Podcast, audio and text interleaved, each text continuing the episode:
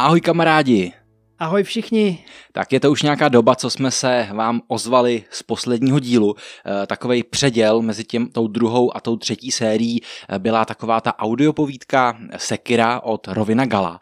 A my dneska bychom chtěli zahájit třetí sérii a bude to takovým povídáním o nejnovější technologii, o nejnovějších detektorech, co se chystá ve světě detektorů a o našich zkušenostech s některýma těma novějšíma modelama.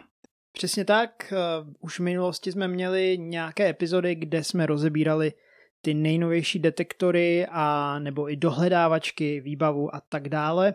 Teď bychom chtěli navázat na to samé, zase vás trošku uvést do světa těch novinek, abyste věděli, abyste měli přehled, eh, co nového se objevilo ve světě detektorů, jaké nové modely, eh, příslušenství anebo, anebo nějaké, nějaké Eh, dílce a podobně a rozebereme si některé ty nové modely trošku víc do hloubky.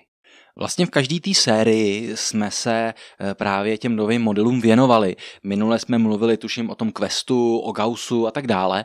A mluvili jsme i o tom, že firma Gerrit, taková ta nejznámější firma americká, eh, koupila firmu Whites. No a tím, že vlastně tu firmu White koupila, eh, tak koupila i ty různé plány, tu technologii, všechny ty užitný vzory, který Whites měli eh, v Americe zaregistrovaný. Patenty. A, nebo patenty, samozřejmě užit, užitný vzor je to, jak ta věc vypadá, jaký má třeba design a patent je to technologické řešení. Oni vlastně tím, jak koupili celou tu firmu, tak zdědili po ní všechno a nemůžeme se proto divit, že teďka vychází nový detektor, od firmy Geret, ale je tam velký logo Whites, čili oni se tou značkou pišněj, oni to jakoby netajej, ono to bude taky možná kvůli tomu, že samozřejmě chtějí přetáhnout i ty věrný fanoušky, věrný zákazníky té firmy Whites. No a ten nový detektor se jmenuje Goldmaster 24K. To 24 jsem původně myslel, že bude frekvence, ale ono to je vlastně jakože 24 karátů, čili rizí zlato a e, jak už to napovídá, jak to Goldmaster, tak to 24K, tak je to detektor pro hledání rizího e, zlata a proto disponuje frekvencí 48 eh, kHz, ne žádných 80, jako má třeba ten Orx nebo Deus, ale 48 a eh, to balení, mm, to je fajn, že ono obsahuje nabíjecí baterie, nabíječku do auta eh, a kabelový sluchátka. Je hezký, že se teda ta firma Geret pišní na tom detektoru Goldmaster tím logem Whites eh, a na druhou stranu se může skutečně jednat o ten marketingový trik, jak eh, nestratit ty příznivce firmy Whites.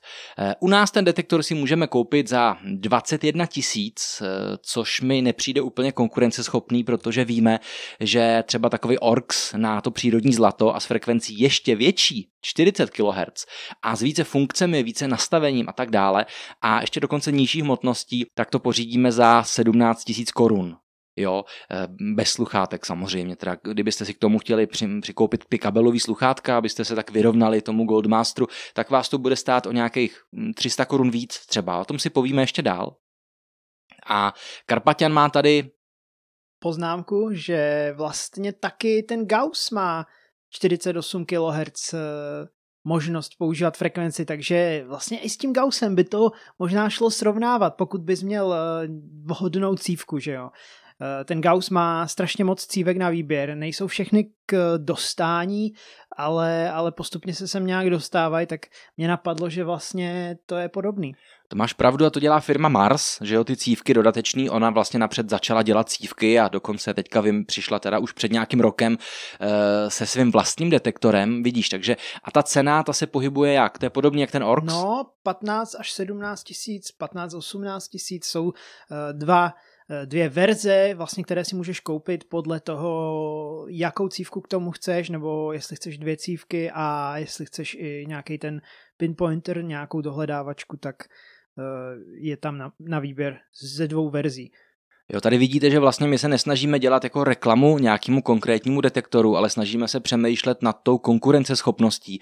Děláme to jakoby pro vás, jo. Zamýšlíme se, má to víc funkcí, je to lehčí, je to levnější, nemá smysl kupovat se něco, co je dražší a má méně funkcí. Prostě na to vás chceme upozornit. A e, ty máš připravený povídání ještě o jednom detektoru, který taky souvisí se zlatem, že jo?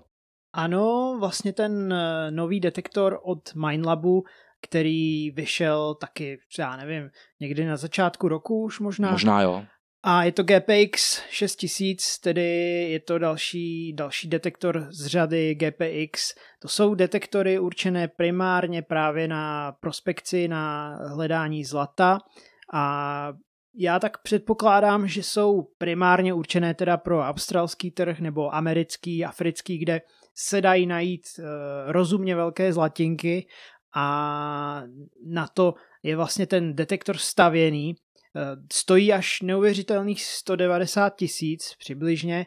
Uh, možná je tam taky několik variací, to už si přesně nepamatuju, vím, že jsem viděl nějaký katalog a Samozřejmě pro většinu z nás, kdo hledáme spíš nějaké artefakty, možná mince a klidně nějaké šperky, tak je to trošku, jak se říká overkill, je to, je to až moc. Eh, není moc lidí, kteří by si mohli dovolit investovat tolik do detektoru a navíc tady eh, to zlato ani není na mnoha lokalitách, takže možná to nedává úplně smysl, ale četl jsem reakce u těch novinek, psali tam někteří, co používají už nějaké GPX, takže evidentně tahle nějaká komunita nebo nějaká ta subscéna, která hledá zlatinky, existuje a třeba mají nějaké svoje tajné místa eh, a budou schopni vlastně využít to GPX. Co jsem četl, tak eh, nějaké novinky eh, jsou tam samozřejmě v odladění těch interferencí země a tak dále. Měl by mít lepší propustnost půdou a být schopný asi detekovat i v horším prostředí, což asi bude nějaká požadavka právě z té Austrálie, z Ameriky, kde mají možná nějaké silně zarušené lokality. Pravděpodobně to zlato se může vyskytovat v nějakých horninách, které, které jsou velice těžce propustné pro ten detektor No a tohle je nějaká snaha prostě jakoby odemknout nové lokality těm, těm prospektorům, těm lidem. Eh, zároveň tam jsou nějaké funkce, které jsou podobné, ať už s, s CTXkem a, a, a nebo s Equinoxem, ale asi bych do toho nějak hluboce nezacházel, protože eh, pro nás je to opravdu spíš taková zajímavost, než že bych eh, se nějak k tomu detektoru dostal nebo ho měl vůbec kde vyzkoušet. No ale takovou největší zajímavost, na kterou jsem se zároveň těšil, zároveň jsem o ní moc nevěděl a nadchla mě, když jsem o ní slyšel, je, že firma Nocta Macro, tu znáte noví lidi především díky tomu, že eh, vytvořili detektor Simplex, jeden z takových nejlevnějších detektorů, který má zároveň hodně funkcí, eh, tak firma Nocta Macro, pozor, to bude pro vás nejspíš úplná novinka, protože to jsem zaslech přímo z takového eh, rozhovoru, který dělala jejich PR specialista vokalistka Dilek eh, až z Turecka, tak v roce 2021, ještě tenhle rok, má firma Nocta Macro vydat multifrekvenční model. Multifrekvenční detektor. První multifrekvenční detektor firmy Nocta Macro. Jo, víme, že multifrekvenci používá Minelab ve Vanquishích a v Equinoxech a teďka nově teda i Geret v tom Apexu, ale teďka přijde Nocta Macro s multifrekvenčním eh, modelem. Ten bude na první pohled možná vypadat stejně jako Simplex, protože bude mít úplně stejný tělo, nebo možná ne úplně stejný, ale rozhodně tu jednotku a eh, to držadlo ale bude dodávaná nej ten model s uh, styčí s uhlíkovými vlákny, jo, u té cívky. Uh, vy, kdo máte Simplex, tak víte, že ten plastík je takovej přece jenom trošku jako vohybací. Uh, tohle by mělo být víc vyřešený. Bude stejně vodotěsnej, jako Simplex. Dilek v tom rozhovoru říkala, že model Simplex se píšní tím, že na celém světě ne, nebyl zaznamenaný vniknutí vody do toho Simplexu. Všechny vniknutí vody byly jenom po špatně servisovaný nějaký opravě, jo, takže tímhletím oni se zaštiťují, říkají, že jako do Simplexu nikdy jako nenateklo, nebo oni o tom aspoň nevědí, jo, ten člověk asi nezašel s tím do servisu a pokud do toho Simplexu vteklo, tak to prostě servisák kvůli nějaký jiný chybě e, špatně jakoby smontoval, jo. Ten multifrekvenční model od Nocta Macro má konkurovat nějakému jinému multifrekvenčnímu modelu jiné značky. Ona neříkala, který značce, takže buď teda Apexu, nebo teda Vanquishím, anebo teda jako Equinoxum od Mindlabu a konkurovat má cenou. Jo. Takže my si můžeme, já nevím, přemýšlet o tom, že asi se nebudou snažit konkurovat Equinoxu, Jo? Že se spíš budou snažit konkurovat Apexu od Geretu nebo e, těm Vanquishům, takže to určitě nebude nějakým způsobem dražší. Jo? Určitě to nebude dražší než Equinox, což je nějakých 22 tisíc. No, něco takového, já nevím přesně, jak se teď pohybuje ani. Jo, a můžeme si teda říct, že asi se to bude pohybovat buď teda kolem nějakých 15 tisíc korun, ale vzhledem k tomu, že takhle stojí nejdražší Vanquish a možná ten Apex, tak si myslím, že půjdou ještě níž, ale asi nepůjdou tak nízko, jako je Simplex, což je těch 8 tisíc, 10 tisíc, že jo. Takže já myslím, že za 12, 13, 14 tisíc tady budeme mít do Vánoc, hele, nový multifrekvenční model od Nocty Macro, tak kdo přemýšlíte um, o novém detektoru a začínali jste třeba na Simplexu, tak si začněte střádat do prasátka. A já budu o tom detektoru pokračovat ještě trošku dál, protože mě to strašně nadklo a zjišťoval jsem si o tom věci. Ehm, bude možný, stejně jako na Apexu, eh, zvolit si i tu jednotlivou frekvenci. Čili vy budete moct a na, eh, a na Equinoxu, že jo, si můžeš zapnout jednu frekvenci. Ale na Vanquishích ne, že jo, tam to máš zamčený furt na multi, ale tady si budete moct zvolit, jestli chcete jednu konkrétní frekvenci a ta nejvyšší frekvence by měla prej postačit i hledačům přírodního zlata. A takový minimum pro hledání zlata je nějakých 40 třeba, takže můžeme předpokládat, že to bude jako u toho Noxe? Ano, mě by teda zajímalo, jestli eh, si zvolili tu multifrekvenci kvůli tomu, že se chtějí zaměřit na nějaké solné lokality, řekněme, na nějaké plážové lokality, anebo prostě nějakou vodu, protože v podstatě ta multifrekvence má největší výhodu na těch plážích anebo, anebo na nějakých takových eh, vodních lokalitách.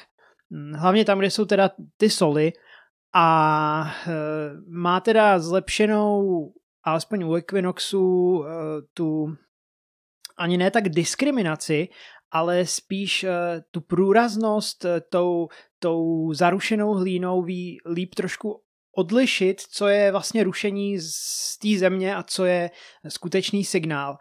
A vlastně hodně lidí si myslí, že, že ta multifrekvence je nějaký zázrak, který jim pomůže prostě nacházet automaticky lepší, eh, jednak lepší nálezy a jednak, že budou mít třeba lepší dosah, anebo že budou mít eh, lepší diskriminaci, ale ono to tak nemusí být a někdy je i ta jednofrekvence docela, docela dobrá a, a docela i lepší. Hodně záleží právě na tom prostředí. No a mě by zajímalo, proč, proč se rozhodli udělat tu multifrekvenci, proč uh, zvolili právě tu novou technologii.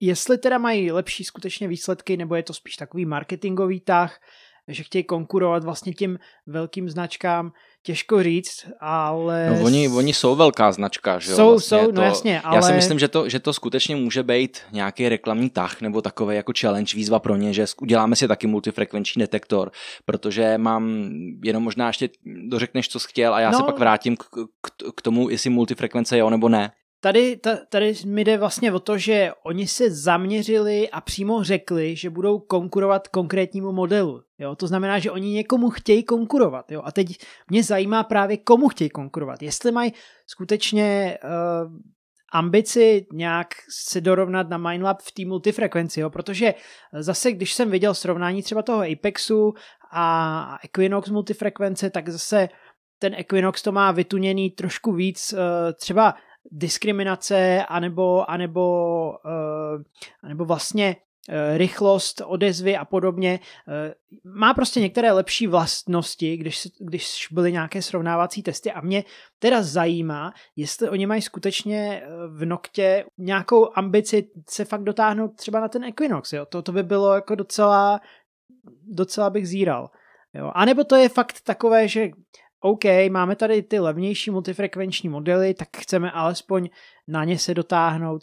V to, to mě hodně zajímá, hodně mě to baví, že jak, jak se ty firmy vlastně dotahují, protože pak, když se na to podíváš z druhé strany, tak může to hnát i další firmy, jo, třeba XPčka, Mindlab a další firmy, eh, zase něco lepšího, něco zlepšit, něco přinést. No k těm, o těch XPčkách jsem právě chtěl mluvit, o tom, jestli XP bude mít multifrekvenci nebo ne. A on Gary Blackwell, který ho jistě všichni znáte, byl i na srazu ve Sloupu, e, má svůj YouTube kanál, kde ukazuje nejrůznější nastavení, je to vlastně taková, e, takový maskot nebo taková přední osobnost firmy XP v Británii a vlastně možná i na celém světě. A eh, ten v rozhovoru v, roce dva, v září v roce 2019 pro jednoho ruského kolegu pro jeden ruský kanál, možná ukrajinský, pardon, teďka ty jazyky úplně neodliším, když vím, že by se na mě lidi zlobili, tak ten jim tam přímo řekl, že další modely nebudou multifrekvenční, protože oni zkoušeli uh, vlastně oni zkoušeli tu te- multifrekvenční technologii a přišli k tomu závěru, že vlastně uh, normální Deus nebo normální ten jejich jedno, jednofrekvenční model, který oni chystají, by neměl žádnou jakoby výhodu, kdyby byl multifrekvenční. Jo, že vlastně ta jednofrekvence s tou XP technologií prostě stačí a nemá to nějakým způsobem extra navrh jo, nebo vlastně vůbec navrh. Je to asi nejspíš stejný, nebo nevím, jo, to prostě říkal, že oni do té multifrekvence nepůjdou, protože není důvod, protože ty modely XP, jak ty chystaný, tak asi současný Deus, prostě uh, si s tím jakoby poradí stejně. Jo? A což vlastně trošku ukazují i ty naše testy, kdo jste neviděli testy um, Equinox versus Deus, tak v našich členských videích to tam je všechno ukázané, jak na pražský groš, tak i na další menší mince. A takže sice Gary tam říkal už v roce 2019, že budou tři nový modely, nějaký dva, jeden základní a dva nějaký lepší, ale stále, stále, stále jsme o tom neslyšeli, tak nevím, kde to je. Pravděpodobně s tím trochu zamíchala ta pandemie, že jo, Bůh ví, jak se změnily ty jejich business a marketingové plány, třeba se jim to teď úplně nehodilo. No a vlastně ta multifrekvence je právě výhodná v některých prostředích, v některých podmínkách, ale je to velice specifické. A kdo ví, jestli vůbec uh, pro, pro globálně, pro celý svět je to tak, tak důležité, ta multifrekvence, že by se jim to, že by se jim to vůbec uh, vyplatilo vyrábět, protože to, že u nás na pár lokalitách je multifrekvence třeba lepší a že třeba někde v nějaký zemi je to lepší mm, třeba na pláži nebo tak, tak zase nemusí znamenat, že většina lidí by si to kvůli tomu právě pořídila. Takže ono je to celý takový ošemetný. Samozřejmě ty detektory nejsou ani stavěné na naše podmínky, to už se dá vidět z toho, že, že třeba Equinox, eh, jak má ty svoje programy, tak jsou, eh, mají ty názvy park, pole a podobně, ale ve skutečnosti používáme na poli park a, a, a v lese používáme pole a podobně, protože vlastně ty políčka a ty lesy jsou někde v Británii nebo v Austrálii úplně jiná. Jsou, někde jsou uh, čistější pole a právě ty lesy nebo parky jsou uh, víc takové zaneřáděné a u nás je to naopak, takže vlastně vlastně my si nemůžeme vztahovat ty naše podmínky automaticky na ty modely, Eh, protože a na ty technologie, protože to třeba vůbec není zamýšlený pro náš trh.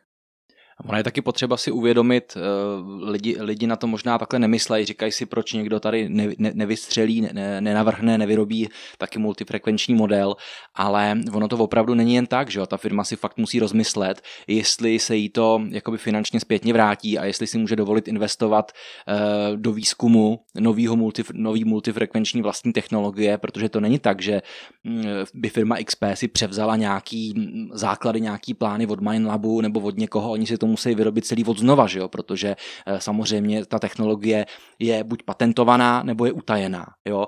A tím, že vlastně eh, ono kolikrát se vyplatí si jako ty věci nepatentovat, protože když já se něco patentuju, tak si ta konkurence o tom dozví a může pomocí toho mýho patentu začít pracovat na nějakým vlastním řešení.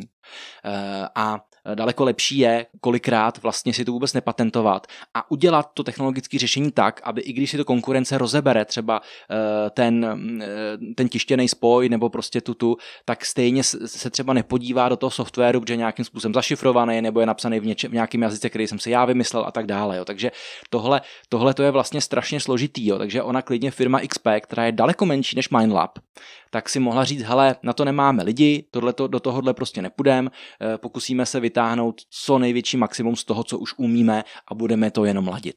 A nebo se mohlo stát, že, eh, že by pak vlastně hrozilo, že by se s nima třeba MindLab mohl soudit. Jo? A když má MindLab třeba víc prostředků, tak by se mohlo stát, že ono je to taková, ehm, takový tenký let, že jo, vlastně oni by mohli udělat tu multifrekvenci a byla by jejich vlastní, jak se říká, ale ne, nevíme, jak by vlastně se na to pak díval soud, jestli by neřekl, no ale je to hrozně moc podobný tady v tom a tady v tom, takže musíte Mindlabu teď zaplatit strašný miliony a to jako, to se nikomu nevyplatí do toho pouštět. To se právě vlastně už stalo, protože stalo se, že eh, firma Mindlab, nevím jak ten soudní spor je vyřešený, zažalovala firmu XP za to, že jim obšlehli bezdrátový přenos. Jo? Vlastně Mindlab už si nějakou dobu um, patentovali nebo vymysleli si bezdrátovou jednotku a ty takovéhle věci a firma XP přišla s vlastním technickým řešením. Jenomže s vlastním, jo, oni to jakoby, oni to od nich neokopírovali a nemůžu žalovat víceméně, že jo, je, to úplně proti zdravému rozumu, žalovat někoho, že eh, do svých bod dává tkaničky, protože já je tam taky dávám, to není konkrétní technologické řešení, to je obecná věc, jo. A to, že já si vymyslím, že bude moje jednotka bezdrátová, nebo že budu mít bezdrátový sluchátka, tak eh, to je naprosto v pořádku, protože to není konkrétní technické řešení. Je to jakoby nevím, jak, jak, nevím, jak to nazvat, jo, forma toho modelu nebo e, typ, typ toho detektoru, že jo, dálkový ovladače má taky každá televize a nežalují se mezi sebou, že někdo používá e, dálkový ovládání, že jo, jo. ale Eh, tohle, tohle má být takový díl víc, víc o těch novinkách, eh, ale je dobře, že se pouštíme do, do těchto těch diskuzí, že myslím, že to lidi baví. Eh, pokud vás to baví, prosím vás, napište nám do komentářů, pošlete nám na Instagram nějaký dotaz, do Facebooku, někam pod nějaký naše YouTube video napište komentář a nebo tady na Anchoru, pokud posloucháte na Anchoru, někdo může poslouchat na Spotify nebo na jiných serverech, tak tam je takový mikrofonek a můžete nám tam nechat zprávu. No a my tam máme vlastně od jednoho posluchače, od Martina, od Vlkáče, eh, takový pozdrav, takže bychom vám ho rádi přehráli. Čau kluci, díky za super podcast, moc jsem si to jako začátečník užil. Hlavně rozhovory s těma archeologama, bylo to velmi poučný a díky vám jsem se dozvěděl, jaký mají názor na nás detektoráře. Díky a čus, Vlkáč. Vlkáči, děkujem ti mnohokrát za pozdrav. Děkujeme. Nebyl tam žádný dotaz, ale nastínil trošku téma těch rozhovorů s archeology. No a my pro vás chystáme několik takových rozhovorů, takže je velice pravděpodobné, že další epizoda už bude zase s hostem a ještě nevíme, který, který host to bude, který archeolog, ale domlouváme několik odborníků hlavně tady ze středočeského kraje, ale taky jednoho z Moravy. No a my budeme pokračovat v našich novinkách. Um, skončili jsme u, u multifrekvence a mluvil jsem o tom, že vlastně firma XP už by bylo možná na čase, kdyby něco spadlo, ale opravdu oficiálně nemám žádný zprávy, jenom o tom, co říkal Gary v roce 2019. Opravdu s tím mohl zamíchat covid, mohl jim umřít klidně nějaký architekt nebo nějaký technik, jo, vůbec nevíme, jo, vůbec nevíme, co se stalo. Každopádně Firma XP eh, i letos pokračuje vlastně v pronikání na trh s potřebama pro rýžování zlata. Oni se k tomu vlastně dostali přes ten program Goldfield Udeuse, dostali se k tomu přes eh, speciální detektor na zlato eh, ORX, který se ostatně zlato jmenuje, že OR je francouzsky zlato a Minulý rok jsme měli možnost pozorovat jejich nový, taky ty modrý pánové s tou žabí kůží, s takýma těma šupinkama a letos jsme se dočkali dokonce i maličkého plastového splavu se spirálkama. Jo. Já jsem eh, se s ním párkrát vydal jako na potok, musím říct, že eh, pro nějakou větší produkci zlata to fakt není. Eh, měl jsem trošku problém i s tím to nastavit, každopádně jako ta snaha se cení a myslím si, že takhle do baťůžku nebo na nějaký menší výlet je to určitě OK. A spíš to vnímám jako e, prostě takovou novinku, jo? jsou tam ty spirálky, což je zajímavý. Nějaký zlato jsem s tím vyrejžoval, na to se když, tak podívejte. Je možný, že kdybych s tím měl víc času, tak z toho dostanu taky víc, ale prostě a jednoduše nemůžu do toho splavu nadspat tolik materiálu, jako do těch větší, jako do toho Gold Kinga třeba. To, to si myslím, že ten Gold King to je výborný splav, i si myslím, že to je dobře technicky řešení. Eh, XP taky vydali nový sluchátka FX03. Oni měli FX02, což byly takový ty modrý skládací kabelový, ale Eh, ty FX3 se mi líbí víc, protože zaprvé eh, kopírují ten design těch VS4, těch bezdrátových sluchátek, nebo těch VS Audio, těch bezdrátových sluchátek k Deusu nebo k Orxu. Eh, a to se mi hodilo, protože regulátor hlasitosti je na kabelu těch sluchátek a jak dobře víme, tak na jednotkách Orxe a Deuse nejde nastavit zvuk. Jo. Vždycky potřebujete mít prostě mezi těma sluchátkama nějaký ten potenciometr nebo ten rezist, prostě rezistor, jo, prostě to volume. Na co bych se, na co bych se dál zaměřil? Jo, takovou další netechnickou novinkou od XPček je úplně nový baťoch. Jo. Vy víte, že vlastně uh, eh, XPčka vydali před nějakým rokem a půl ten, tu 280, teďka vyšla 240, um, takže eh, určitě komu ten, ta 280 přišla drahá, tak se když tak mrkněte na moje videa, které budou obsahovat i testování té 240. Um, právě ta váha je jeden z hlavních důvodů, proč jsem ten bagel malej, ten novej chtěl, protože ten starý váží skoro 2 kila Jo, a vy víte, že teďka mám fakt problém docela velký s tou plotínkou a každý kilo m, jakoby navíc je pro mě jako ne problém, ale jako je to zbytečný riziko, jo, že, se, že, že, že prostě je to tělo zatížený, nebo jsou to i dva litry vody, jo, kdo prostě chodíte do veder nebo na nějaký větší túry, tak si člověk rozmyslí, jo, jestli bude mít dva litry vody navíc, nebo aspoň litr vody, anebo jestli bude mít jenom těžký bágl, jo. takže to je, to si myslím, že jakoby je takový rozhodující faktor, ehm, do toho baťohu se vejde úplně to samé samý jako do té 280. Dokonce jsem dneska jsem to zkoušel, dával jsem na Instagram video, vejdou se dvě dohledávačky do uh, té kapsy na dohledávačku, což u té 280 nešlo. Jo. Ale teďka dost o XPčkách a eh, Karpatian má pro nás připravený další povídání o dalších novinkách technických. Když jsme byli u toho Mindlabu ještě před chvilkou, tak uh, Mindlab taky přišel s nějakýma novinkama, jsou to takové drobnosti, ale pro někoho to může být zajímavé nebo důležité. Jedna věc eh, jsou sluchátka. Oni měli už k Equinoxu ML80, jestli si dobře pamatuji, a ty jsou vlastně dodávané k eh, Equinoxu 800 automaticky. Já je teda moc nepoužívám, protože mi trochu vadily některé jejich vlastnosti třeba nedostatek polstrování a celkově ta konstrukce, jak je řešená a to, že vlastně v nich neslyším moc to okolí a nejsou ty signály zase, zase pro mě tak dobře čitelné, jako když používám klasický repráček, ale někdo je zase zvyklý schodit primárně ty sluchátka, takže možná ho budou zajímat eh, sluchátka ML100, která jsou vlastně velice podobná, mají podobnou konstrukci, ale mají daleko víc polstrování, jsou bytelnější, možná, že udělali nějaké změny po tom, co měli první zkušenosti z terénu, když se někomu třeba něco neosvědčilo nebo zjistili, že se do nich lehce dostane nějaký prach a písek, tak eh, tady ty sluchátka jsou vylepšená, prej, prej je možná i trochu lepší ta audio odpověď, no a jestli si dobře pamatuju, tak stojí něco kolem 4, 4 tisíc korun, což je za mě docela, docela vysoká cena. Už je to skoro vlastně taková ta úroveň těch studiových sluchátek. Oni, ty sluchátka i vypadají jako slu, studiová sluchátka.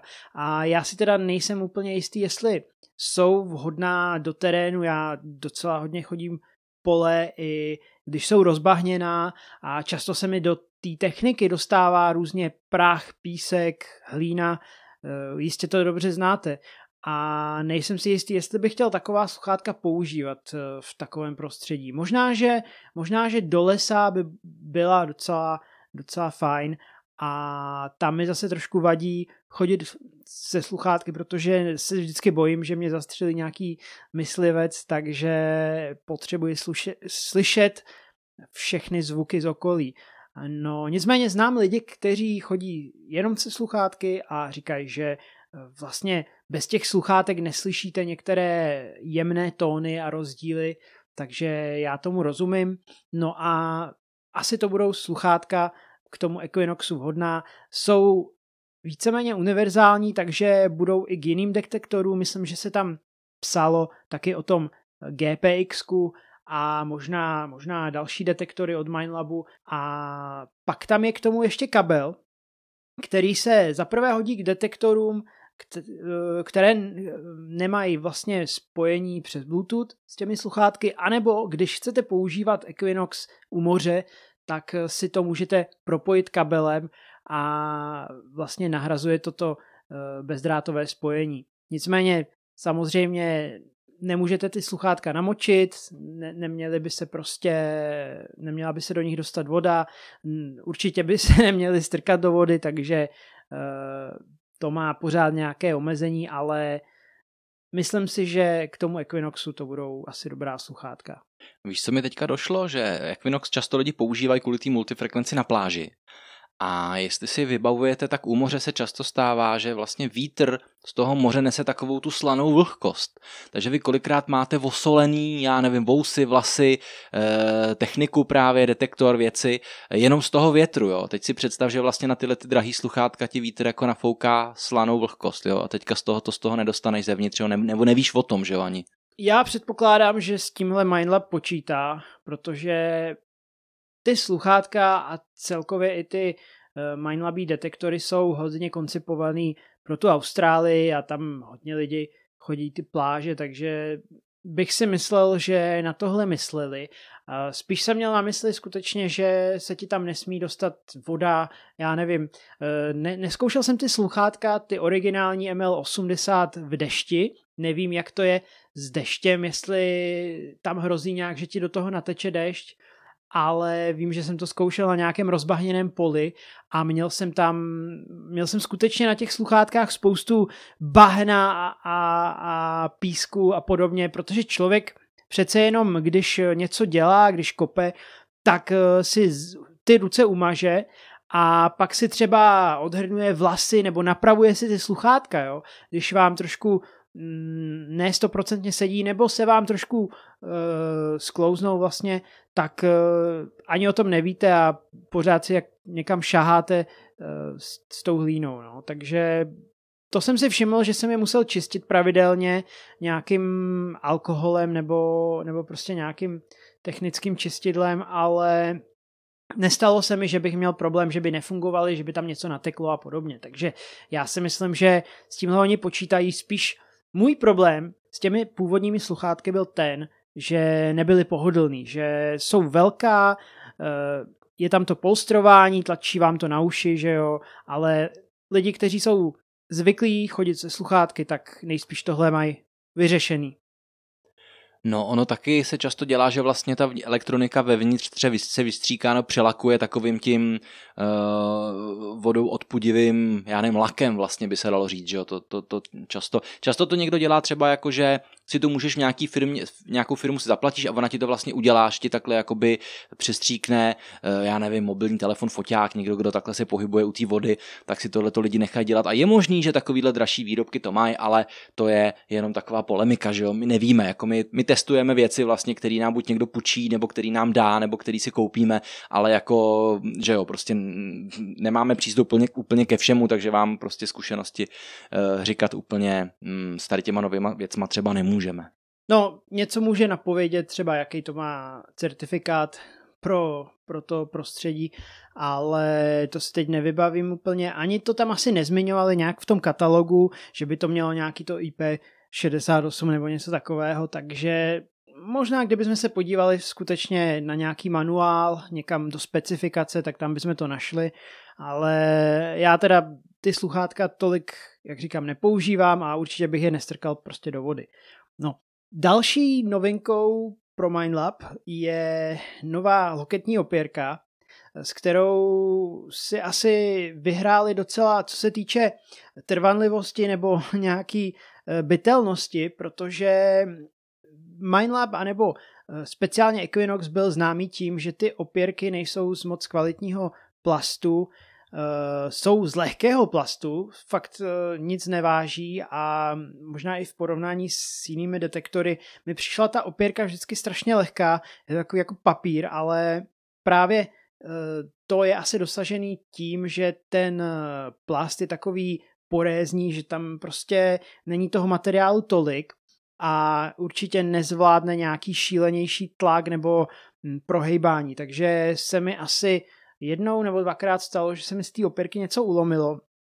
A co znám eh, lidi, kteří chodí Equinox, eh, tak skoro každému se to stalo alespoň jednou, protože člověk si třeba neuvědomí, jak to je moc křehký a já nevím, tu opěrku si přisedne nebo se o ní opře uh, baťohem a podobně a hned se to, hned se to láme. Takže Mindlab teď přišel s novou opěrkou, eh, která by měla být taky docela univerzální, i na jiné detektory. Možná, že ona vlastně není primárně určená ani na Equinox, ale co je na ní zajímavé, že je dělaná to uchycení podobně jako jsou dělané součástky toho Mindlabího Gold Monstru. Uh, eh, GPX nebo Gold Monstru? Gold Monstru. Jo.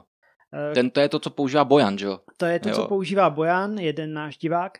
A tam je vlastně dělána ta konstrukce tak, že je to jeden takový rail, jedna taková kolej, po které uh, vlastně jezdí ty díly, jo? že jsou to takové takové uchycené, já nevím, součástky a můžete je libovolně posouvat díky tomu, že to je vlastně vždycky uchycený na té kolejce. A tohle by mělo fungovat právě stejně, eh, tahle nová opěrka, takže vy si ji můžete napolohovat do vzdálenosti, jak chcete, eh, uchytí se docela jednoduše, no a podle toho, co jsem viděl, tak zvládne skutečně můžete na ní šlápnout a nebo prostě si na ní sednout a nic se jí nestane, protože to je úplně jiný plast, úplně jiný materiál, víc takový, který připomíná tu gumu. Eh, jak to znám třeba od XPček na Deusu je vlastně podobná opěrka, která taky zvládne, když, když ji prohnete, neláme se, takže tohle je konečně rozumné řešení a myslím si, že tohle je praktická záležitost, která není nějaký marketingový tah, ale něco, co skutečně vzešlo z toho, že si lidi stěžovali, anebo že měli uh, zkušenost s tím, že ty staré opěrky se lámou a Mindlab řekl prostě OK, uděláme to jinak, uděláme takové vylepšení, no a můžete si teď pořídit. Já myslím, že za nějakých 700 korun, nejsem si teď jistý, a ta stará opěrka stojí podle mě nějak podobně, možná o stovku. To není tři stovky, jo, to je fakt takhle víc, jo. To je fakt, to je fakt uh, mm. nějakých já nevím, no. Ta starší stála podle mě nějakých pět, šest stovek a tahle stojí nějak kolem 700. No. Ale s tím, že to je univerzální opěrka, kterou můžeš použít v podstatě na jakýkoliv detektor, eh, když, když se ti tam eh, když se ti tam vlastně... Ale musí to být kulatý. Nemůže no, to být na XP, kde to je takový hranolak, že jo? No já myslím, že by to možná šlo, že tam eh, ten, ta objímka vlastně, která, která se dává kolem té tyče, takže je taková možná tvarovatelná trochu, že to jsou mm. takové dva dílce, které se zmáčknou a v podstatě, jakmile to zašroubuješ, tak je jedno, jaký je ten tvar. Mm. Jo, jo, možná, možná že mrknu. když to bude moc placatý, ten průřez, tak se ti to tam bude nějak vyklat, to Jasně. si nejsem mhm. jistý, mm. ale v zásadě by to mělo být co nejuniverzálnější, takže to cením, že to bych mohl použít třeba i na nějaký další svůj detektor. No a já jsem taky vlastně zaregistroval v posledním roce, že výlovým oni si udělali ty plechový loketky, že jo? To může být možná taky z těch důvodů, že jim, že, že jim ten Mindlab takhle, ten, ten Equinox praskal. No, měli tam takovou jako nerezovou nebo nějaký plechy tam prodávají. To vůbec, to jsem, jako, no, to jsem vůbec no, nezaznamenal, no, jo, jo, jo, jo, přiznám, dávali to, dávali to, dávali to na web ale jako nevím, jak to vypadá eh, řemeslně udělaný ve finále, jo, a taky nevím, jestli to třeba ve mně to zbuzovalo jako trošku strach, že jestli, jestli mi to nerozřízne ruku, ale to, to, to je mi jasný, že by jako nikdy, nikdy neprodávali, jo, to, že oni to asi, to, bude to šikovně udělaný, ale um, vlastně začali to dělat předtím, než asi Mindlab přišel s tady tou opěrkou, jo, takže ta motivace dělat novou opěrku vznikla tady i v Čechách, nejen teda, nejen teda v Austrálii. Je no, to možné. To jenom potvrzuje vlastně to, že s tím byl opravdu problém. A poslední novinka, která se trošku týká Mindlabu, ale není to přímo od firmy Mindlab, jsou nové cívky k Equinoxu, které vyrábí firma Coiltech. A u těch cívek uh, máte na výběr ze spousty variant, spousty velikostí, nebo docela velkého množství uh, variant. Myslím, že jsou tři. A já teď testuji trošku některé z nich, to vám ještě nebudu úplně prozrazovat, eh, bude o tom členské video minimálně, kde budu testovat, jaké jsou vlastně výhody těch cívek. No a jedná se o tři cívky, dvě z toho jsou eliptické a jedna je kruhová. Ta kruhová je vlastně hloubková, je to největší cívka, myslím, k Equinoxu, jaká je dostupná. 15-palcová cívka skutečně měla by mít zlepšený dosah minimálně proti uh, defaultní základní cívce. Nevím, jak proti cívce eliptický, která je od Mindlabu, ale tahle cívka je opravdu velká, je to, je to monstrum a samozřejmě se to odrazilo i na tom, kolik váží, takže není to podle mě nic pro nějaké běžné chození, protože za prvé s tou velkou cívkou budete automaticky ztrácet trošku tu rychlost, tu, tu e, obnovu, která rozlišuje dva a víc předmětů, které jsou blízko sebe, no a taky, taky třeba ztrácíte citlivost na některé nejmenší předměty. Zatím jsem netestoval tu cívku na nějaké oboly nebo nějaké drobné stříbra, takže nedokážu vám říct, jestli skutečně bude mít problém s tím s drobným materiálem, ale už teď fyzikálně čistě vám můžu říct, že přijdete o nějaký rychlosti a nějakou separaci a tak dále. Takže to je cívka spíš na nějaké dohledávky anebo na hloubkové hledání pro nějaké válkaře a právě na takové lokalitě bych to možná chtěl zkusit. No a taky jak je těžká, tak člověk se rychleji unaví a je pak na zvážení, jestli vám stojí za to vlastně ten poměr cen, cena, výkon a váha a výkon. Hmm, rozhodně bych to nekupoval jen tak eh, na zkoušku, ale spíš Spíš bych si prostě rozmyslel, jestli máte dost míst, kde byste tu cívku využili. Já bych se ještě jenom zeptal, eh, normální, taková ta největší cívka od Mindlabu, taková ta velká oválná, tak ta je větší nebo menší než tahle ta Coiltech? Ta je na šířku menší, protože... Jo. A na má... dílku stejná. Na dílku je stejná. Takže, takže má jakoby lepší separaci, ano, než tahle ta nebude mít, široká. nebude mít takovou hloubku no, jasně. a a bude vážit zase taky hodně a tak dále. Ano, hmm, ano, hmm. ale zase bych se nepouštěl úplně do nějakých soudů, protože... To se dokud, musí otestovat pořádně. Dokud že? nemáš ty data a dokud prostě si to nenachodíš skutečně v reálné situaci, tak podle mě nemůžeš úplně vynášet nějaký soudy, protože my nevíme, co v té cívce je vlastně, co tam, co tam nadspali. To je prostě tajemství, že jo, a e, to sdílí Mindlab jenom s Coiltechem, protože nelze jenom tak vyrobit e, alternativní cívku, e, jak se tomu říká... Aftermarket. Aftermarket, Jasně. přesně. Postmarket jsem chtěl říct. Dobře. Tak vlastně ne, nelze jen tak vyrábět tyhle cívky, protože Mindlab tam má v té cívce taky nějakou elektroniku, nějakou ne jednotku, ale nějaký čip, který vlastně už eh, dělá to první zpracování toho signálu a z pěti frekvencí. No a ten vlastně můžete vyrobit jenom, když máte ten patent, tu technologii a ten Mindlab sdílí jenom s Coiltechem. Takže nemůže si jen tak někdo udělat eh, novou cívku na Equinox, protože by nevěděl, eh, jak to má napárovat, jak má napárovat ten čip na cívce s tím čipem v jednotce. No ale firma Mars, ta má spoustu aftermarket cívek na různý ty, nebo taky NEL, že jo, ale to jsou jednofrekvenční, takže tam asi jim to nedělá takový problém to vymyslet. Takže oni by mohli třeba, Mars by mohla vyro, jako vyrobit cívku, která půjde na multifrekvenční detektor, ale pojede jenom na jedné frekvenci? To záleží čistě na tom, jestli ty cívky té firmy nemyslím teď Mars, ale ty původní, jestli mají nějakou ne jednotku, ale prostě nějaký čip, který už nějak zpracovává signál. Jo, už jako to šifruje vlastně, než to pošle a do kabelu. šifruje jo. přes ten, nebo nemusí to být šifrování, ale prostě tam udělá nějakou matematickou operaci a ty musíš přesně vědět jakou, aby prostě ten signál, ty data, co přijdou do jednotky tím kabelem, tak byly v takové formě, jaké mají být a to je vlastně problém tady u toho Equinoxu, protože to je všechno za patentem a, a nebo za nějakým prostě, za nějakou technologií, která není veřejná. Jasně, za tím tajemstvím, o kterém jsem mluvil. Vlastně z tohohle důvodu ještě nikdo neprolomil tu komu- bluetoothovou komunikaci cívky Deusový, vlastně Orksový, protože že jo, on ten ten přenos je vlastně Bluetooth, proto vy se můžete podívat do Bluetooth zařízení teďka hnedka na svém Androidu, pokud jste v blízkosti vaší dohledávačky, tak tam uvidíte XPPP jako XP Pinpointer a potom sériový číslo ty dohledávačky v těch zařízeních. Um, jednu dobu jsem takhle viděl i cívky, když ještě nebyl nový update, kdy vlastně se počítalo s tím, že ta aplikace pro to spárování se dodělá, ale Jo, to je, to je prostě ono, no. to je ochrana těch, to je zase se vracíme k tomu, o čem jsme mluvili s těma firmama, o těch firmách předtím, že jo.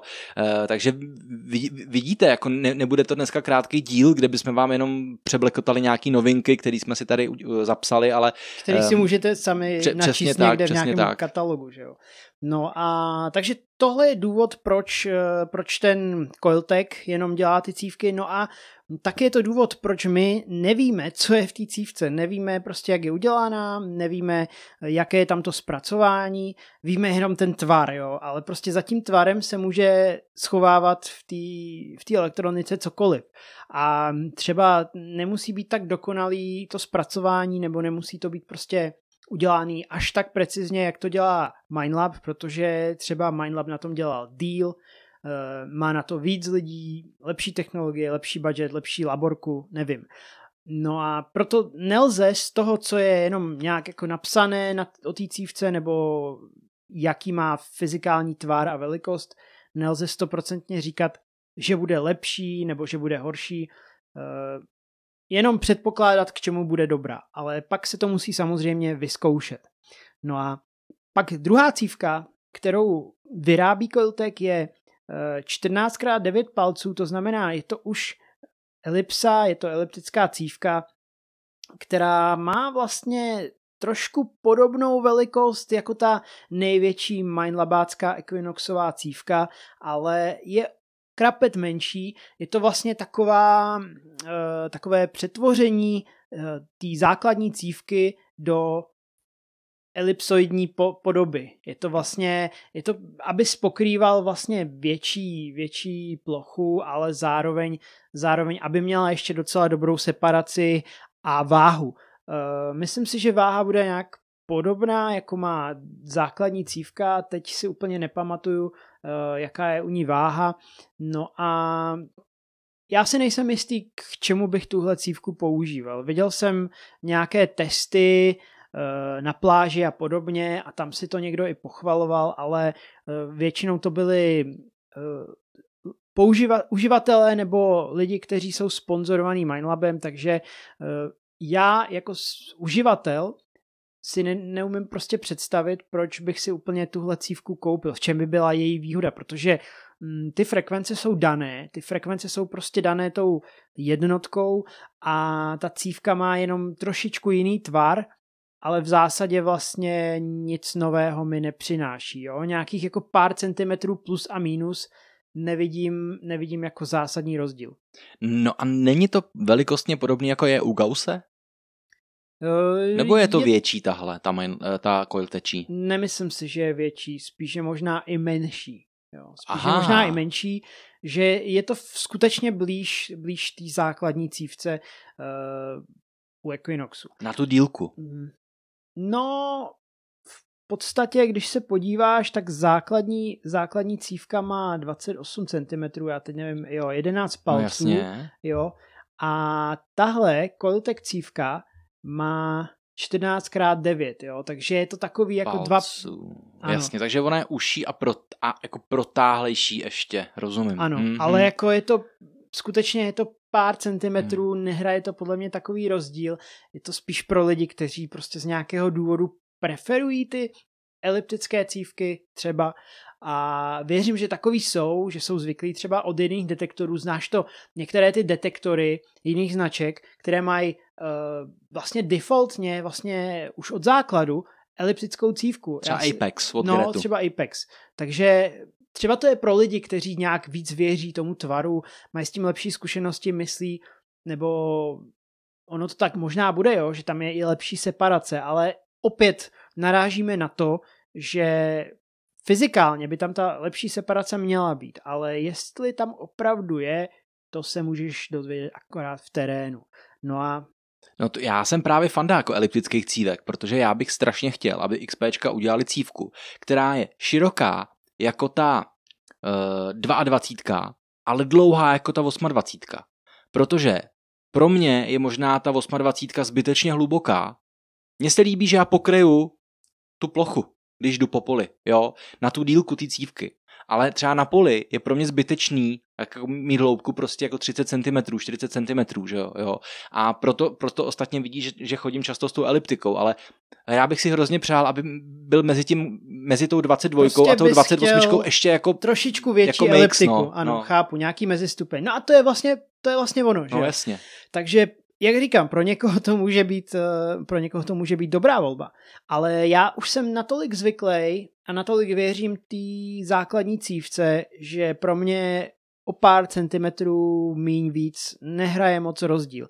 Eh, mně záleží v první řadě na tom, aby měla dobrou separaci, aby měla dobrou váhu, to znamená byla lehká a a tak nějak prostě, abych ji měl načtenou, jo, na, na, nějak, abych si zvykl na to, uh, jak reaguje, protože ona nemusí mít úplně nejlepší separaci ze všech cívek, ale když ty budeš znát její limity a zvykneš si na ně a víš, kdy je čas třeba zvýš, zvýšit rychlost obnovy, abys měl lepší separaci, tak uh, máš vyhráno, nepotřebuješ o tolik lepší cívku. Jo, jo. A teď mě právě napadla jedna věc. Tím, jak já třeba několik hledaček, chodím jenom s eliptikou a pak si přezuju na 28, tak já mám kolikrát pocit, že se v tom fakt jako ztrácím. A zase si na to musím zvyknout. A to je, to je jakoby trošku vlastně neduch toho, že já si u toho detektoru můžu je velice jednoduše vyměňovat cívky. Zatímco ty seš jakoby tím, že to je prostě na tom kabelu a prostě nechceš z toho sundávat tu cívku a tak dále, tak ty jsi jakoby zamčený, jakoby uvězněný s tou 28 a vlastně tě to nutí víc si na ní jakoby zvyknout, čili ty si fakt jako, jak jsi to říkal, ty se zžiješ tím signálem, zžiješ se s tím, jak ta cívka se chová. Když to, já když si řeknu, no, teďka se mi to nějak nelíbí, tak já si tam dám 22 a pak jiný týden jdu jako s eliptikou a pak jdu s 28 a pak si od někoho půjčím tu velkou eliptiku, tak, tak, tak, tak vlastně můžu být opravdu zmatený, protože ta separace a to chování je úplně jiný, že jo, ještě je to hlubší, takže mi to bere věč, víc, víc bordelu, jiný cíle, že jo, jiný, ještě je to větší anténa, čili to má větší rušení, že jo, kolikrát uh, lidi, co mají 28 píšou, jak to betá, že jo, když se to zvedne do vzduchu, nebo klidně i na té zemi, když je prostě sice je naladěná zem, tak doporučuji ještě si ji trochu nadladit, jo, ale teď jsem si vlastně uvědomil, že já jsem si nedovolil, já jsem si vůbec neumožnil si jako opravdu sednout s tou cívkou. Že furt to jako měním, že jo. No a vlastně, eh, když, když neexistovaly ty Coiltech cívky, tak eh, ani nebyla nějaká možnost, eh, protože, jak říkáš, že jsi zamčený, no já se jako necítím zamčený s tou cívkou, já jako nemám pocit, že bych si nemohl vyměnit cívku. Ale já ty cívky neměl prostě. No, ale když, protože, když nebyli, když nebyli, nebyli tak, tak byl zamčený, že jo? No. A vlastně byly tam Byly tam na výběr eh, jiné cívky eh, od Mindlabu, ale jedna byla moc velká, jedna byla moc malá, takže já jsem vlastně se naučil chodit s tou univerzální, s tou základní cívkou, která je podle mě nejlepší. A cokoliv děláte, tak s tou cívkou vlastně neuděláte chybu. Jenom jediná chyba je nedát jí šanci a nenaposlouchat si. No a e, teď, když jsou tady ty cívky, tak už v podstatě bych chtěl zkusit, jo, jaký to je vlastně pocit e, s jinou cívkou. A co bych chtěl zkusit nejvíc, a teď se dostáváme k té třetí cívce od e, toho Colteku, a to je, to je cívka nebo sonda 10x5 palců, což už je docela malá eliptická cívka, která bude mít výbornou separaci a pokud vám úplně nejde o nějakou hloubku a o nějakou, eh, já nevím, šílenou, šílenou citlivost na nějaké velké předměty, tak eh, tohle bude asi docela dobrá volba, eh, protože třeba na ty oboly anebo na nějaké drobné stříbrňáčky by to mohla být fakt dobrá cívka. Čistě podle té fyziky, podle těch rozměrů a podle té hmotnosti by to mohlo být fakt dobrý. Jenomže opět eh, musí se to vyzkoušet, musíme, musíme to prostě otestovat na nějaký lokalitě, kde víme, že jsou ty drobné nálezy, ty drobné stříbrné mince, já nevím, zlatinky. I na zlato by mě možná tahle cívka zajímala. A takže já se chystám třeba tuhle cívku otestovat, udělat o tom nějaké členské video, možná dokonce víc a dozvíte se moje nějaké pocity z toho, protože zatím máme k dispozici jenom eh, testy prodejců, testy nějakých tváří Mindlabu, kteří jsou všichni v podstatě nějak sponzorovaní nebo uh, nějakým způsobem napojení na ten Mindlab. A tady v České republice těch testů bylo minimum. Viděl jsem na lovci pokladů nějaké R testy, pak nějaký článek, kde byly prostě jenom nějaké fotky a dojmy toho testera, ale mně to nestačí. Já chci vidět jak ta cívka reaguje, chci vidět na videu, jak prostě, jak reaguje na ten cíl, jaká je rychlost, jaká je, nevím, třeba separace, potřebuji skutečně co nejvíc dat a nej, nejlepší feeling z toho máte, když alespoň slyšíte ty zvuky a srovnáte si to s tou rychlostí mávání a podobně. Jo. To, to je pro mě klíčové. A taky je pro mě klíčové, aby byla lehká. Takže když prostě budu držet v rukou ten detektor s tou cívkou a budu cítit, že skutečně je tam cítit ten rozdíl, že to je lehčí, že mi to míň vlastně nějak spotřebovává energie a, a méně mě to zatěžuje, tak to bude skvělé. No a proto se můžete těšit teda na to testovací video. Ono je hlavně potřeba vidět, co s tím člověk, jako jaký druhy předmětů s tím člověk nachází, že jo? To jsou takový ty bročky nebo úplně malý plíšky, který jsem často, když jsem ještě měl vysokou frekvenci a vysokou citlivost tou eliptikou nacházel. Mimochodem není to úplně stejně velký jako eliptika od XPček a eliptika od Nocty Macro, já si myslím, že možná... Že to je, je. nějakých těch 13-14 cm na šířku a těch 24 na dílku asi, no. Tak vidíte, jako eh, je zajímavý, že ty výrobci se držejí takovejhle velice podobných velikostí. Možná to je daný fyzikálně zase, že ten, Já si že, myslím, že... že ta cívka musí mít, uh, musí odpovídat nějaký, nějakým, já nevím teďka, jestli to řeknu dobře, ale jakoby musí, musí to být dělitelný ty rozměry nějak těma, těma frekvencema, že jo? Nebo teda ty frekvence musí být dělitelný tou velikostí. Asi to nějak Bude to určitě závitu, souviset, nevím, no. protože uh, ty velikosti a úhly, eh, třeba u, u nějakých parabol a těchhle z těch věcí taky hodně, hodně záleží. Takže prostě to, hmm. jsou, to jsou fyzikální nějaké danosti, kdy třeba jim vyšlo, že na ty nejdrobnější detekovatelné, rozumně detekovatelné cíle potřebuješ alespoň takovouhle velikost a takovýhle tvar u tohohle a, a prostě podle mě to tak nějak bude, no. Eh, vlastně ty rozměry jsou všech značek takové jako víceméně podobné, že jo. A je to dané i tím, uh, jakou to pak má ve výsledku váhu, že jo. Hlavně u těch větších cívek tam zase prostě musíš, nemůžeš dát člověku prostě kilovou cívku na kilový detektor, protože pak bude vykilovaný. Další novinkou, kterou jsem si všiml, a to díky Instagramu, eh, je nová dohledávačka od firmy Sphinx, a je to dohledávačka Sphinx 02.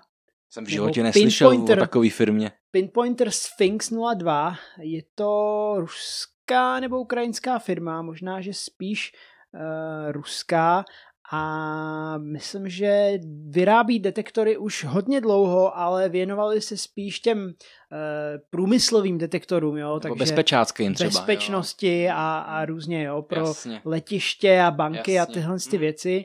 No a teď eh, z nějakého důvodu asi viděli mezeru na trhu v tom Rusku a na Ukrajině hodně hledačů, takže si řekli, že zkusí vyrobit vlastní dohledávačku. Možná zjistili, že tam můžou spát úplně stejnou elektroniku, kterou mají v těch eh, ručních detektorech na, pro bezpečáky. No. To je možné a je možné, že v budoucnu zjistí, že takhle můžou vyrobit i klasický detektor. Každopádně Sphinx 02 eh, je nová dohledávačka, která má takové ty klasické vlastnosti dohledávaček, má 8 detekčních programů, 4 úrovně sensitivity nebo citlivosti, eh, dělá klasicky kalibraci toho, toho groundu, toho vyladění, vyladění země, no a funguje na 9V baterii, což je škoda, protože já už bych dneska chtěl vidět, aby ty firmy vyráběly uh, ty v úvozovkách bezdrátové, bezbateriové uh, dohledávačky, aby už, abych nemusel spát nějaký uh, akumulátor kupovaný z obchodu do té dohledávačky, ale aby si to prostě přes nějaký USB kabel nebo nějaký jiný kabel nabíjelo a ty dohledávačky, které jsem používal já eh, dobíjecí, tak s tím neměli žádný problém, že by to vydrželo krátce nebo že bych musel ten akumulátor někdy nechat měnit. mám to prostě x let a funguje to skvěle, takže nevím, proč vlastně ty firmy vyrábí eh, ty dohledávačky pořád na ty 9 voltovky anebo na ty tuškové baterie. Pravděpodobně to není levná technologie a těm firmám se to nevyplatí natolik. Třeba těm, tomu XP se to asi vyplatí protože už vyrábí vlastně ty bezdrátový nabíjecí další detektory. Tam je stejný akumulátor, že jo? A mají to vlastně pořešený, zatímco tady ty firmy by musely přijít vlastně s celým tím kompletním řešením a pak by ho používali jenom na tuhle jednu věc. Mají na skladě ty nabíjecí čipy, který hlídají to napětí, odpojejí to, když se to nabíjí, že jo, a tak dále, jo. To, to je asi pravda. Na druhou stranu si myslím, že je to jako reklamní tahák, že je to nabíjecí jako dohrávačka, protože jako Takhle, jaký nabíjecí dohrávačky existují? Pulse Dive od Nocty, pak nevím, jestli ta Nocta makro klasická stará, jestli nabíjecí, to si myslím, že ne, že to je ne. taky na 9 voltovku. Čili ono těch uh, Go Find nebo Pro Find od Mindlabu, to je Pro taky, to je taky, je taky na, na baterky. No. My už jsme o tom asi mluvili v nějakém, v nějakém videu, ale jako přijde mi divný, že jako je rok 2021 a nemáme tady jako nabíjecí dohledávačky. Přitom jako máme na nabíjecí. Výběr. Vlastně, že no. když, chcete, když chcete tu dohledávačku nabíjet která se dá nabíjet vlastně přes USB nebo přes nějaký konektor a nemusíte tam měnit baterii, tak nemáte moc na výběr. Musíte si koupit XP nebo nebo velký, uh, velký uh, Pulse Dive, no. který jsem jako měl, testoval jsem ho. Já si myslím, že to je super, když tam máte tu kulatou cívku, že to je super do vody na dovolenou. Asi na takový tyhle ty blbůstky jako penízky, prstínky pod vodou se šnorchlem, úplně super. Ale jako je to na mě moc velký a moc dlouhý a takový hranatý a těžký, abych to jako nosil do terénu, do políčka, jo. Přesně tak, no. Takže tohle je trošku takové ne zklamání, no ale už bychom prostě chtěli, aby se ta doba trošku posunula. No a jinak teda ta dohledávačka je, myslím, vodotěsná, má nějaký to uh, eh, IP68, uh, eh, asi to zvládne prostě uh, i nějaké jako neúplně příznivé podmínky. Váží 0,16 kg, což bude asi... Bez baterky? Pod... No, bez, pravděpodobně bez baterky. A vydrží prej 60 hodin, což by měl být takový normál. A co je zajímavé, eh, má frekvenci 12 kHz. Eh, nevím, jak jsou na tom další dohledávačky, ale eh, Vím, že třeba Profind má, má třeba zajímavé ty módy, že dokáže diskriminovat nebo hlásit železo a podobně, takže tam asi jako bude, bude to je na Profindu hodně zajímavý. To je na no. Profindu hodně zajímavý. Uh, a teda tady ten Sphinx ještě má takovou uh, zajímavou magnetickou funkci, že operuje v nějakém standby režimu, kdy vlastně vyčkává, kdy vytáhnete z takového pouzdra, které si můžete dát třeba uh, na stehno nebo na pásek, v podstatě kamkoliv se vám to hodí, možná, že na tyč detektoru a jakmile vytáhnete z toho pouzdra, tak se tam uvolní nějaký magnetický zámek, který hned zapne. Takže vy nemusíte mačkat žádné tlačítko, ona se vám i hned nakalibruje a můžete hledat. To je docela zajímavé a to mě vlastně uh, trošku nějak uh, přitáhlo vlastně k té dohledávačce, že jsem si zjistil o ní něco víc. Že jsi si zapamatoval. Že taky, jsem si ji zapamatoval. Je to takový jako wow efekt, jo? že to vidíte na tom Instagramu uh, ve videu, jak to vždycky ten chlápek jenom vytáhne z toho pouzdra a hned dohledává. Kalibruje se docela rychle ta dohledávačka, to musím taky pochválit, že není moc dohledávaček, které se kalibrují tak rychle jako třeba, jako třeba Emíčko od XP a tady to je podobně rychlý, takže to se mi taky líbilo, jo? že to není, že byste vytáhli tu dohledávačku z toho pouzdra a ještě byste čekali, já nevím, několik vteřin.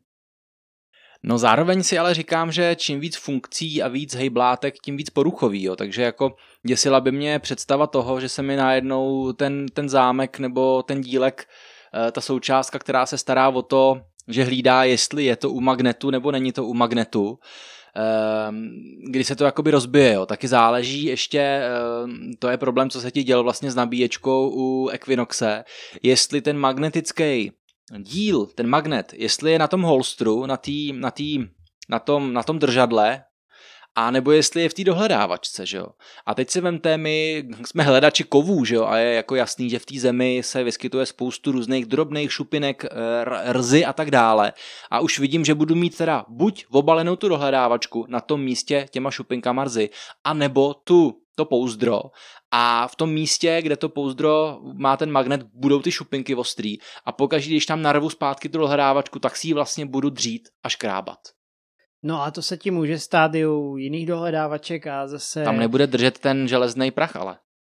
No, to je otázka, jak je udělaný ten zámek. No jo, jasně, jasně, polemizuju to, to jenom, já nevím, jo. jo. Ale, ale jako v podstatě na každý dohledávače se ti může e, nějaká jedna klíčová věc prostě porouchat, že jo, třeba na emíčku, jakmile se ti nějak porouchá to jedno tlačítko, tak prostě tam je jenom to jedno tlačítko, jo, a pak máš prostě problém. A nebo prostě v jakékoliv dohledávačce se ti může uvnitř něco uvolnit a jako sám to spravovat, to většinou vede k tomu, že, že to stejně musíš nakonec dát do nějakého servisu a vyměnit. Sami ty věci rozhodně nespravujte, jo, protože si e, zničíte záruku, pokud nejste dobrý mechanici nebo prostě tomu nerozumíte a koho by mermo mocí zajímalo, jak to vypadá uvnitř dohledávačky, uvnitř sluchátek, uvnitř jednotky, tak zase v sekci pro členy mám video, kde to všechno ukazuju, tak kdo jste, kdo jste chtiví vnitřností XPček, tak se podívejte.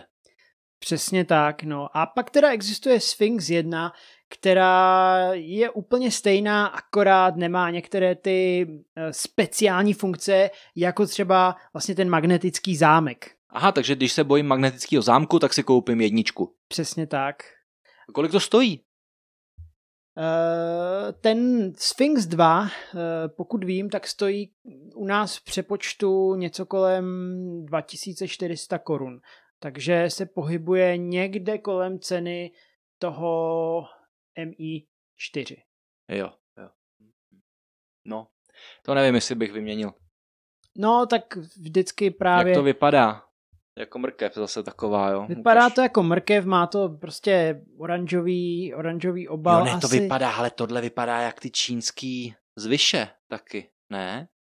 No tak ono tam zase no, tolik toho nevymyslí, že jo, a ta barva, to tělo jenom. a ta barva je vlastně schválně takhle kvůli tomu, abys, když ji někde zapomeneš, aby si ji rychle viděl, Jasný. že jo. Hmm. Uh, já se právě někdy divím těm dohledávačkám, co jsou černé, že tohle, když někde zapomeneš, tak máš o zábavu postarané. Jo, jednou mi vypadl telefon eh, na poli a ty víš, že ten můj předchozí telefon měl eh, ten, tu kojotí, ten kojotí uh, rubber shield, takový ten gumový, ten, ten gumový ochranný kryt a ten telefon mi fakt spadl displejem dolů a na tom hnědém poli. Já když jsem se jakoby podíval zpátky šel jsem po svých stopách, tak jsem byl docela teda vystrašený, že ho nenajdu. Pak jsem ho teda našel, jo, ale teda jako nemějte, nemějte, nemějte drobný drahý věci jako maskáčový, jo, mějte fakt asi oranžový prostě. Ale zase jako chodit s oranžovým telefonem po práci bych úplně nechtěl. Někdy jsou ty maskáče prostě spíš problém. No, takže to máme tu novou dohledávačku. Těch dohledávaček v poslední době přibývá, ale vlastně je to většinou eh, všechno nějak na ten, na ten samý styl. Eh, nejsou tam nějaké velké rozdíly a možná, že kdyby se udělal nějaký velký test dohledávaček, tak bychom přišli na to, že je tam velký rozdíl v dosahu. Ale my máme zatím uh, nejlepší zkušenosti s tím emíčkem. Uh, možná ten Profind se na to nějak dotahuje, má plus tu zajímavou eh, funkci, že vám detekuje železo, ale není nabíjecí a prostě přijde mi, že, že i ten tvar u toho emíčka je tak nějak víc takový ergonomický, takový příjemnější eh, než u těch ostatních značek. Takže malá reklama na, na dohledávačku XPMI. No a ten Sphinx je takový další, nevím, taková další alternativa jo, pro, ty, pro ty, kteří eh, by chtěli vyzkoušet zase nějakou jinou značku. Eh, asi, asi to nebude špatná dohledávačka, eh, nicméně nejsme si jistí, jak je na tom třeba s tím dosahem. To bude muset někdo vyzkoušet. Ještě bych doporučil takový zajímavý video právě uh, z Jílovýho, kde oni ukazují, uh, jmenuje se to myslím do posledního šroubku a právě tam uh, technik uh, z Jílovýho ukazuje, jak ta dohledávačka funguje a jak tam právě, jak je zajímavě udělané to řešení, jak detekuje to železo. Proto to, jak je to jako, to řešení je fakt jako nápaditý a je to fakt pěkný. Jo. Škoda, že to video jako není třeba nějak jako jinak udělaný nebo delší nebo víc jako pro obyčejný lidi a nebo jako nebo tu prezentaci, ale jinak jako je to fakt doporučuju, kdo, kdo tomu trošku jo, je, rozumíte, je to tak zajímavý, se na to podívejte. No. Je no. to zajímavý ta technologie a ukazuje to, že i když si myslíme, že vlastně už ty dohledávačky anebo detektory nemají co nabídnout, tak vždycky tam je nějaká vychytávka, s kterou někdo může přijít a všichni si řeknou, wow, aha, dobře, to mě nenapadlo, že tohle mi může třeba nějak usnadnit něco. Takže já si myslím, že i ty detektory, eh, ty další, co přijdou, tak pořád tam je nějaká laťka, která se dá zlepšovat. I když často slyším někde na internetu, čtu, že eh, už jsme vlastně na nějaký hranici těch fyzikálních možností a že třeba ty cívky už lepší hloubku a lepší separaci nedají, tak si myslím, že pořád uh, nás něco může překvapit. Můžeme nastínit třeba ten Gauss, který jsme společně testovali. Ty jsi ho, myslím, taky vyzkoušel několikrát, jo, jo. vyzkoušeli si ho naši kamarádi a výsledky byly docela dobré. Já jsem dokonce s Gaussem našel římský denár na naší oblíbené lokalitě Zlatý drát, což byla v podstatě asi moje druhá hledačka s Gaussem. To mě skutečně příjemně překvapilo, protože jak jsem ho ještě nedokázal dobře nastavit, eh, odladit hlavně nějaké rušení eh, takových těch želez, strusky a podobně, tak eh, jsem si chvílema nebyl jistý, jestli prostě když tam v té strusce a v tom odpadu bude nějaký dobrý cíl, jestli ho dokážu poznat, víš, jestli ne ten detektor, ale jestli já dokážu ten signál rozeznat jako, jako dobrý, dobrý cíl. No a musím říct, že když se tam dostal pod tu cívku ten denár, eh, ten Říman, tak naprosto krásně tam zaspíval a věděl jsem, že kopu něco, něco dobrého. Takže z tohohle jsem měl dobrý pocit. Eh, nebyl jsem si jistý, jestli ta cívka, která byla dodávaná k tomu Gaussu, vlastně jako základní, jestli to je dobrá volba pro typ hledání, jaký dělám já. Já bych si možná pořídil spíš sniper cívku, což je opět nějaká malá eliptika, podobná té eliptické cívce od Coiltech, anebo u XPček, anebo u dalších detektorů. Takže teď mám tak nějak eh, v procesu eh, testování tuhle sniper cívku ještě mi teda nedorazila, ale už jsem začal řešit, kde ji koupím a podobně, takže um, určitě budete vidět na kanálu nějaké testování s tou sniper cívkou a ta by nás mohla ještě všech, všechny překvapit, protože ze 48 kHz s tím bude hledat podle mě fakt krásná droboť. No já s tím Gaussem jsem určitě měl taky příjemný zážitek, protože ten celý detektor, eh, on vypadá, že bude těžší, ale Vlastně, nebo kdyby on je těžší, jo, než, než Deus samozřejmě, ale on je dobře vyvážený, mě se prostě dobře držel, měl jsem z něj solidní pocit, něco jako nehej, neprohejbalo, jo, když jsem vlastně jakoby máchal, hezky mi to sedělo v ruce, ehm, po dlouhé době jsem vlastně chodil s detektorem, co má kabel, takže jsem najednou měl zas takový prapodivný sugestivní pocit, že, že jako tohle je ten kabelový detektor, že to není žádný jako bezdrát, e, prostě kde jsou všude baterky a všude nějaký záření, že jo, nějaký frekvence a tak dále, takže tohle bylo taky prostě něco jiného. Eh, ty zvuky, trošku mě mrzí, že vlastně ty zvuky si tam člověk nemůže úplně jako změnit, že vlastně to je taková opravdu digihra ruská, jo, prostě jen počkej zajíci.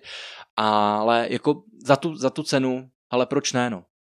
Třeba ty zvuky přijdou s nějakým updatem. Já bych, já bych doufal, i si myslel, že Eh, budou dále pracovat a vylepšovat to, protože ty cívky mají docela vychytaný, mají prostě strašně moc modelů, tam už není moc co vymýšlet s těmi, s těmi cívkami, s těmi, u těch sond a eh, pokud je na, na čem pracovat, tak by to byly zase nějaké lepší nastavení, něco podrobnější, nějaký vlastně expertní režim, že jo, u těch nastavení. To bych čekal, že to by se mohlo někdy objevit. A ty si vlastně na několik hledaček sebou vzal i Orxe a chodil si s Orksem místo Deusu, což mě uh, zajímá, protože bych chtěl vědět, jaké jsi měl pocity, jestli jsi měl uh, zkušenost a pocit, že ten detektor je v podstatě jako ekvivalentní, nebo že jestli si cítil, že jsi o, najednou o něco ochuzený. No, to je vlastně dobrá otázka, kterou jsem si sám nepoložil. Ve členském videu mám, myslím, i srovnání Orxe a Deuse, to jsme dělali právě i v tom podostejném lese, kde jsme testovali Equinox s tím Deusem. A Jasně, jo, ten detektor je prostě jakoby, nemůžu říct úplně osekaný Deus, protože on je postavený z programu Goldfield na Deusu jakoby úplně, úplně od znova, takže tam jako je jinak to ladění země a tak dále. Ale co mě, co mě překvapilo je to, že vlastně tím, jak je to stejná cívka, stejná jednotka, podobně jako že tvarem, vlastně display se stejným rozlišením a tak dále, tak jsem jakoby neměl pocit, že bych v ruce držel nový detektor. Jo? Člověk si nemusí zvykat na to jiný těžiště, na to jiný, jako jiný, jiný máchání, na loketní opěrka, jiný tvar držadla, ne. To bylo stejný. Jo? Takže, takže vlastně ta uživatelská, bylo to, pro mě uživatelsky to nebyla žádná změna.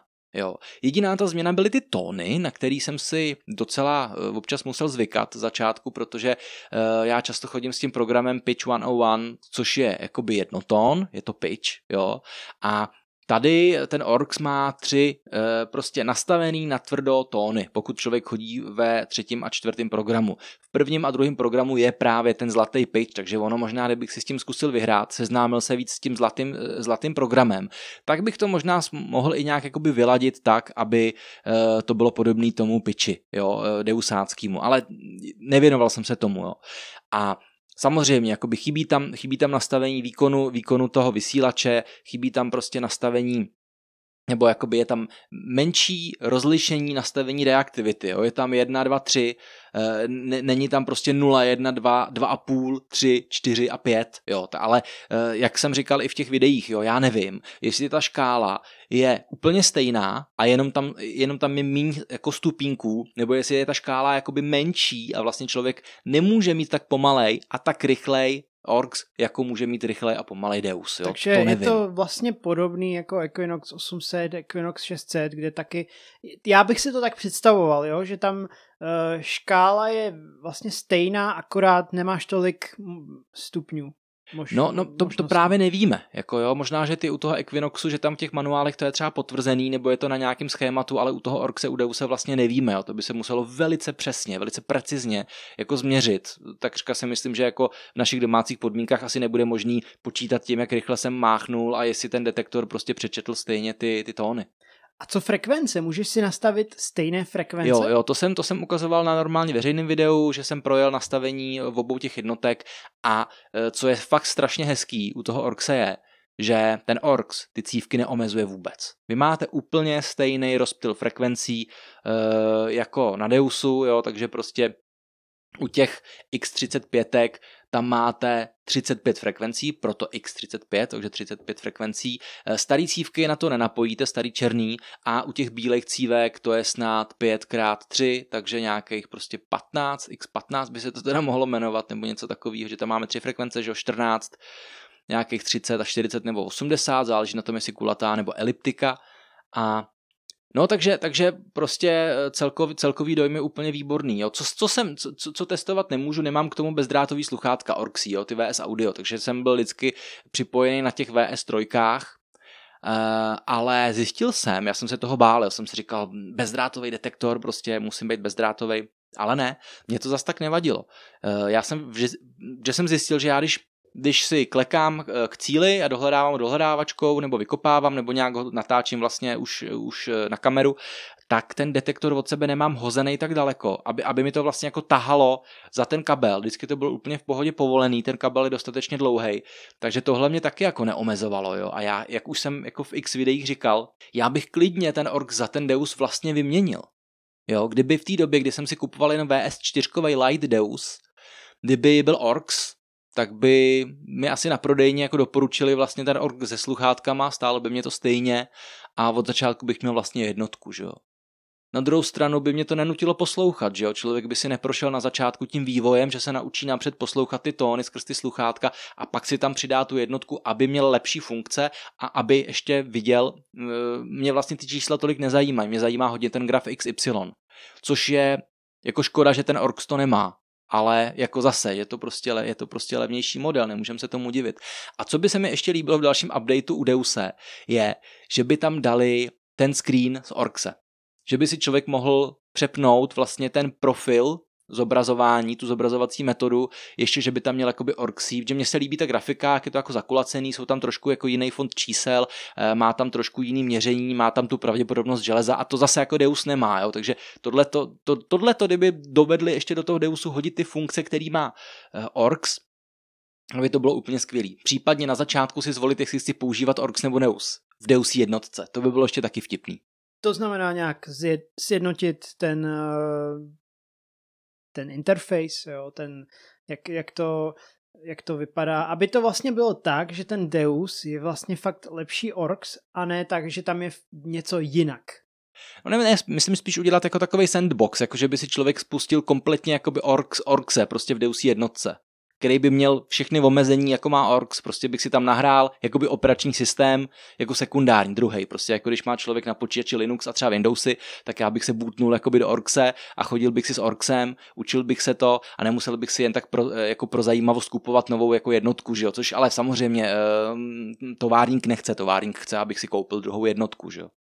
A příště se můžete těšit na nějaký rozhovor, Eh, ještě nevíme, kdy se nám to povede nahrát, kdy se domluvíme s tím konkrétním hostem, ale chtěli bychom to zrealizovat co nejdřív a chtěli bychom zase rozjet tu třetí sérii eh, trošku víc pravidelně. Protože ta druhá série, myslím si, že tam byly fakt dobré, dobré rozhovory, že se nám povedlo uh, vlastně přitáhnout zajímavé hosty. I vy jste to konec konců hodnotili velice kladně, ty rozhovory z archeology. A my bychom zase chtěli tomu dát trošku vyšší úroveň a udělat možná uh, koncept, kdyby jsme jednotlivě, kdyby jsme rozebírali jednotlivá období nějak chronologicky a vždycky si zvali nějakého člověka, který je právě odborník na jedno konkrétní období nebo na jeden konkrétní nějaký typ nálezů a, a, a nějakých artefaktů. A třeba bychom se zaměřili na takový nejvíc dominantní na, uh, typ artefaktu z toho daného období, že Máme Máme pravěk, uh, antiku, že to máme ty spony, uh, ve středověku máme třeba hodně ty nákončí opaskový kování, to jsou věci, co hodně nacházíte, že jo. jo tak pak máme hodně tyhle ty různý křesadla, že jo, nevím, pazourky ještě od předtím, takže jo, vlastně, že bychom se zaměřili na to, co nejvíc nacházíte. To je možná taky další výzva na vás. Řekněte nám tady eh, do mikrofonu, tady do té do zprávičky na Anchoru, eh, co by vás zajímalo, který typy předmětů by se měly pokryt. Určitě, určitě nám, eh, určitě nám dejte vědět, napište, pošlete vzkaz, je to jedno. Ty témata, my tak nějak přicházíme s tím, trošku organicky, ale, ale my třeba netušíme, co zajímá úplně každýho hledače a třeba je něco, co nás ani nenapadne. Je to tak, já jsem měl strach, že ten dnešek bude takovej hodně fakt jenom o novinkách a najednou jsme se tady povídáme o patentech a o, o, o technologiích, sice nejsme samozřejmě odborníci, takže to trošku berte s rezervou. Nějak do toho vidíme, něco přináší i zkušenost nebo naše vzdělání, ale uh, furt prosím, uh, pokud nás poslouchají odborníci, uh, nějaký radio, uh, radiologové nebo něco takového, zpracovatelé radisti, signálů. Uh, zpracovatelé signálů a tak dále, tak prosím omluvte nás, nás a můžete nám klidně třeba něco málo nahrát právě do toho mikrofonu, abyste to uvedli na správnou míru. Děkujeme vám určitě za pozornost a budeme se na vás těšit příště s novým dílem. Čau, čau. A to pípa.